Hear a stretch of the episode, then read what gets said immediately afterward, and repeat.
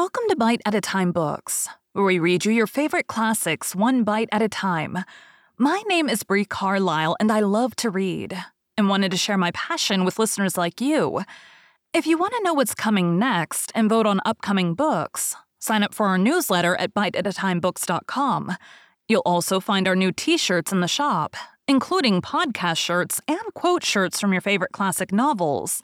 Be sure to follow my show on your favorite podcast platform so you get all the new episodes.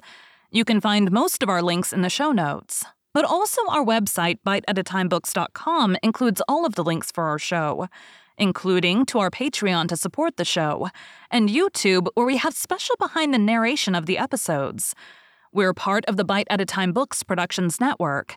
If you'd also like to hear what inspired your favorite classic authors to write their novels, and what was going on in the world at the time, check out the Bite at a Time Books Behind the Story podcast, wherever you listen to podcasts. Please note, while we try to keep the text as close to the original as possible, some words have been changed to honor the marginalized communities who've identified the words as harmful, and to stay in alignment with Bite at a Time Books' brand values. Today we'll be continuing Anne's House of Dreams by Lucy Maud Montgomery. Chapter 36 Beauty for Ashes. Any news from Green Gables, Anne? Nothing very especial, replied Anne, folding up Marilla's letter. Jake Donnell has been there shingling the roof. He's a full fledged carpenter now, so it seems he has had his own way in regard to the choice of a life work. You remember his mother wanted him to be a college professor. I shall never forget the day she came into the school and raided me for failing to call him St. Clair. Does anyone ever call him that now? Evidently not. It seems that he has completely lived it down. Even his mother has succumbed. I always thought that a boy with Jake's chin and mouth would get his own way in the end. Diana writes me that Dora has a beau. Just think of it. That child. Dora is 17, said Gilbert. Charlie Sloane and I were both mad about you when we were 17, Anne. Really, Gilbert, we must be getting on in years, said Anne, with a half rueful smile. When children who were six when we thought ourselves grown up are old enough now to have beaux. Dora's is Ralph Andrews, Jane's brother. I remember him as a little round, fat, white headed fellow who was always at the foot of his class but I understand he is quite a fine looking young man now. Dora will probably marry young. She's of the same type as Charlotta Fourth. She'll never miss her first chance for fear she might not get another. Well, if she marries Ralph, I hope he'll be a little more up and coming than his brother Billy, mused Anne. For instance, said Gilbert, laughing, let us hope he'll be able to propose on his own account. Anne, would you have married Billy if he had asked you himself, instead of getting Jane to do it for him? I might have. Anne went off into a shriek of laughter over the recollection of her first proposal. The shock of the whole thing might have hypnotized me into some such rash and foolish act. Let us be thankful he did it by proxy. I had a letter from George Moore yesterday, said Leslie from the corner where she was reading. Oh? How is he? Asked Anne interestedly, yet with an unreal feeling that she was inquiring about someone whom she did not know. He is well, but he finds it very hard to adapt himself to all the changes in his old home and friends. He's going to sea again in the spring. It's in his blood, he says, and he longs for it. But he told me something that made me glad for him. Poor fellow. Before he sailed on the Four Sisters, he was engaged to a girl at home. He did not tell me anything about her in Montreal, because he said he supposed she would have forgotten him and married someone else long ago. And with him, you see, his engagement and love was still a thing of the present. It was pretty hard on him. But when he got home, he found she had never married and still cared for him. They're to be married this fall. I'm going to ask him to bring her over here for a little trip. He says he wants to come and see the place where he lived so many years without knowing it. What a nice little romance, said Anne, whose love for the romantic was immortal.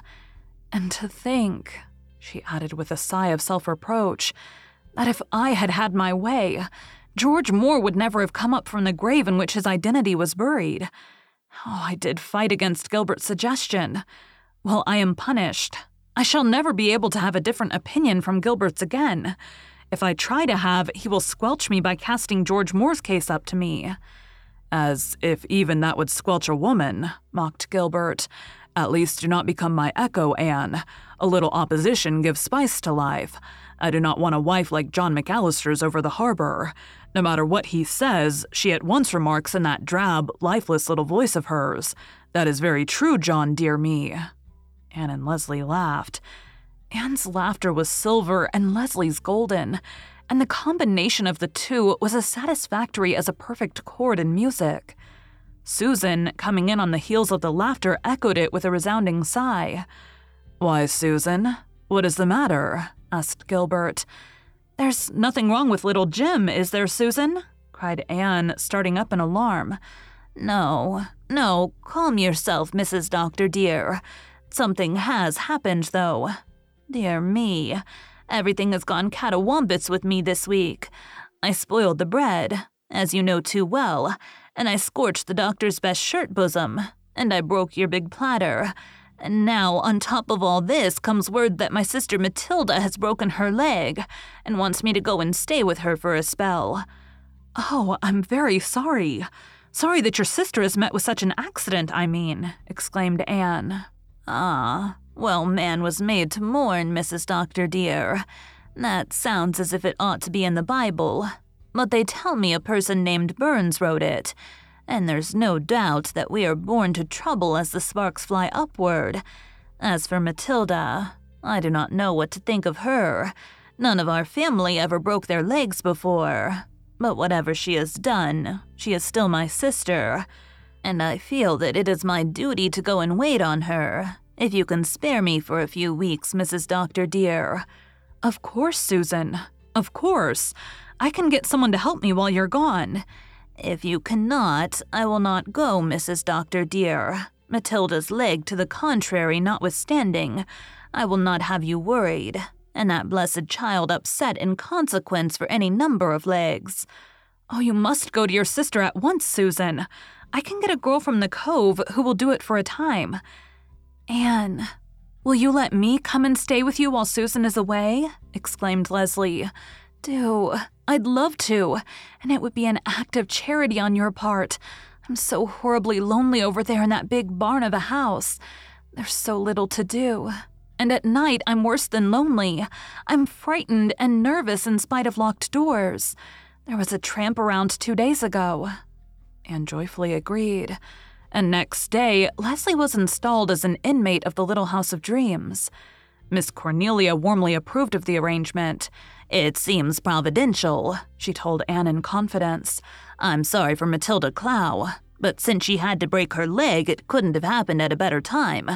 Leslie will be here while Owen Ford is in Four Winds, and those old cats up at the Glen won't get the chance to meow as they would if she was living over there alone and Owen going to see her. They're doing enough of it as it is, because she doesn't put on mourning. I said to one of them, If you mean she should put on mourning for George Moore, it seems to me more like his resurrection than his funeral. And if it's Dick you mean, I confess I can't see the propriety of going into weeds for a man who died 13 years ago, and good riddance then. And when old Louisa Baldwin remarked to me that she thought it very strange that Leslie should never have suspected it wasn't her own husband, I said, you never suspected it wasn't Dick Moore, and you were next door neighbor to him all his life. And by nature, you're ten times as suspicious as Leslie. But you can't stop some people's tongues, Anne dearie, and I'm real thankful Leslie'll be under your roof while Owen is courting her. Owen Ford came to the little house one August evening, when Leslie and Anne were absorbed in worshiping the baby.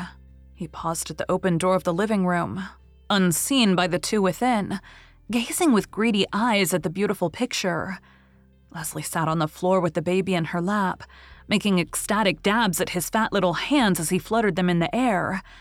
Oh, you dear, beautiful, beloved baby, she mumbled, catching one wee hand and covering it with kisses. Isn't him the darlingest itty sing? crooned Anne, hanging over the arm of her chair adoringly. Dem itty wee pads are the tweetest handies in the whole big world. Isn't they, you darling itty man? Anne, in the months before Little Jem's coming, had pored diligently over several wise volumes and pinned her faith to one in especial Sir Oracle on the Care and Training of Children. Sir Oracle implored parents by all they held sacred never to talk baby talk to their children. Infants should invariably be addressed in classical language from the moment of their birth. So should they learn to speak English undefiled from their earliest utterance. How, demanded Sir Oracle.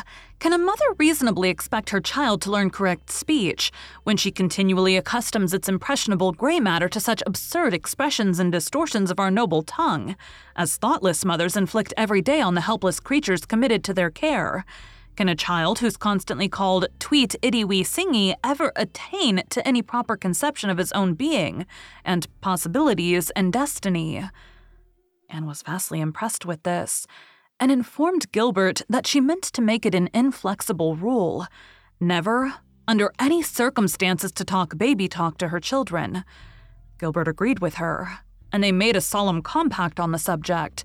A compact which Anne shamelessly violated the very first moment little Jem was laid in her arms. Oh, the darling itty wee sing, she had exclaimed. And when she had continued to violate it ever since, when Gilbert teased her, she laughed Sir Oracle to scorn. He never had any children of his own, Gilbert. I'm positive he hadn't, or he would never have written such rubbish. You just can't help talking baby talk to a baby. It comes natural, and it's right. It would be inhuman to talk to those tiny, soft, velvety little creatures as we do to great big boys and girls. Babies want love and cuddling and all the sweet baby talk they can get. And little Jem is going to have it, Bless his dear itty heartums. But you're the worst I ever heard, Anne, protested Gilbert, who, not being a mother but only a father, was not wholly convinced yet that Sir Oracle was wrong. I never heard anything like the way you talked to that child. Very likely you never did. Go away. Go away. Didn't I bring up three pairs of Hammond twins before I was 11? You and Sir Oracle are nothing but cold blooded theorists. Gilbert, just look at him. He's smiling at me. He knows what we're talking about. And oh, just agrees with every word Muzzer says, don't you, angel lover? Gilbert put his arm about them. Oh, you mothers, he said. You mothers. God knew what he was about when he made you. So little Jem was talked to and loved and cuddled, as he throve as became a child of the House of Dreams. Leslie was quite as foolish over him as Anne was. When their work was done and Gilbert was out of the way, they gave themselves over to shameless orgies of lovemaking and ecstasies of adoration, such as that in which Owen Ford had surprised them. Leslie was the first to become aware of him. Even in the twilight, Anne could see the sudden whiteness that swept over her beautiful face, blotting out the crimson of lip and cheeks. Owen came forward, eagerly blind for a moment to Anne. Leslie, he said, holding out his hand. It was the first time he had ever called her by her name, but the hand Leslie gave him was cold. She was very quiet all the evening, while Anne and Gilbert and Owen laughed and talked together. Before his call ended, she excused herself and went upstairs. Owen's gay spirits flagged, and he went away soon after with a downcast air. Gilbert looked at Anne. Anne, what are you up to? There's something going on that I don't understand. The whole air here tonight has been charged with electricity. Leslie sits like the muse of a tragedy. Owen Ford jokes and laughs on the surface and watches Leslie with the eyes of his soul. You seem all the time to be bursting with some suppressed excitement. Own up. What secret have you been keeping from your deceived husband? Don't be a goose, Gilbert was Anne's conjugal reply. As for Leslie, she's absurd, and I'm going up to tell her so. Anne found Leslie at the dormer window of her room. The little place was filled with the rhythmic thunder of the sea. Leslie sat with locked hands in the misty moonshine, a beautiful, accusing presence. Anne, she said in a low, reproachful voice, did you know Owen Ford was coming to Four Winds? I did, said Anne brazenly. Oh, you should have told me, Anne, Leslie cried passionately. If I had known, I would have gone away. I wouldn't have stayed here to meet him. You should have told me. It wasn't fair of you, Anne. Oh, it wasn't fair.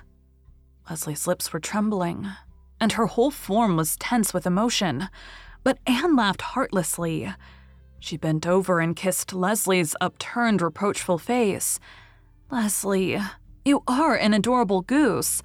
Owen Ford didn't rush from the Pacific to the Atlantic from a burning desire to see me. Neither do I believe that he was inspired by any wild and frenzied passion for Miss Cornelia. Take off your tragic airs, my dear friend, and fold them up and put them away in lavender. You'll never need them again. There are some people who can see through a grindstone when there's a hole in it, even if you cannot. I'm not a prophetess, but I shall venture on a prediction. The bitterness of life is over for you. After this, you're going to have the joys and hopes, and I dare say the sorrows too, of a happy woman. The omen of the shadow of Venus did come true for you, Leslie. The year in which you saw it brought your life's best gift for you your love for Owen Ford. Now go right to bed and have a good sleep. Leslie obeyed orders, in so far that she went to bed, but it may be questioned if she slept much. I do not think she dared to dream wakingly.